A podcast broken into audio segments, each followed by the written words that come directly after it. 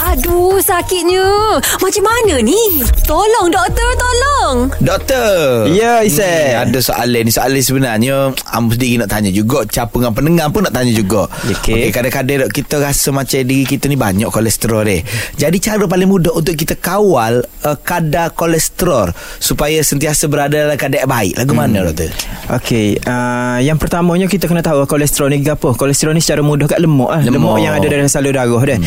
Lemak ni dia ada lemak baik, lemak jahat. Hmm. Uh, lemak baik kita panggil dia HDL, high density hmm. lipoprotein. Lemak baik ni dia membantu kita menghasilkan hormon-hormon dalam badan untuk mengawal metabolisme metabolisme badan hmm. dan dia juga membantu dalam pembentukan vitamin D lah. Hmm. Dan kolesterol yang tidak baik, kolesterol jahat itu low density lipoprotein. Yang hmm. inilah yang menyebabkan salur darah tu tersumbat. Hmm. Yang dan akhirnya menyebabkan serangan jantung ataupun stroke. Nah, okey, uh, dia disebabkan oleh pemakanan. Jadi nak kawal dia kawal pemakanan dulu lah. Eh, ha. Okey, Ah, yang tu pemakanan paling lah. common kan. Betul lah. Ah, Jadi makan ni kita kita kena kawal kurangkan pengambilan apa makanan segera, trans lipid eh, t- Hmm. Junk lemak food. Hmm. trans, ha junk food nah.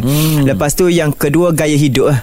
Gaya Oh. hidup Okey, ni okey ni penting ni ha. Gana-gana Gaya hidup gana ni Gaya hidup selain daripada jaga pemakanan tadi exercise. Ah. Exercise dapat mengurangkan juga tahap kolesterol terutamanya LDL tadi, low density lipoprotein kolesterol jahat. Oh. Dan dia naikkan balik HDL, high de- density lipoprotein tadi. Alamak. High density lipoprotein ni dia lawa untuk kurangkan. Bila tinggi uh, ko- kolesterol baik, kolesterol jahat akan rendah. Kena seimbang Ah, lah Ya Makan, betul Makan Senam bersenam. Lepas tu merokok Kurangkan merokok Ataupun berhenti lah Ya, ya, Dan ya. Kalau boleh berhenti Berhenti Okey hmm. Lepas tu kalau kita berkemampuan sikit Ambil suplemen-suplemen Seperti omega 3 Oh Bantu eh Perlu doktor ada. Ha, eh. ya membantu.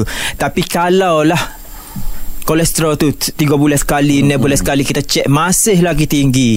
Jadi terpaksa ambil ubat, ambil lah kena ambil ubat dan sebabnya Iyalah. kita takut kena serangan jantung ataupun Oh. kena stroke. Nah. Okey, faham. Macam abang pun takut tau Nak pergi cek kadar kolesterol ni Sebab takut Sekiranya kita tahu benda tu tinggi Kita jadi down kan ni doktor nak- Okey. Jadi kalau tak saya cek dia ada tanda-tanda dia. Ah. Ah. tanda-tanda dia kita senil letih.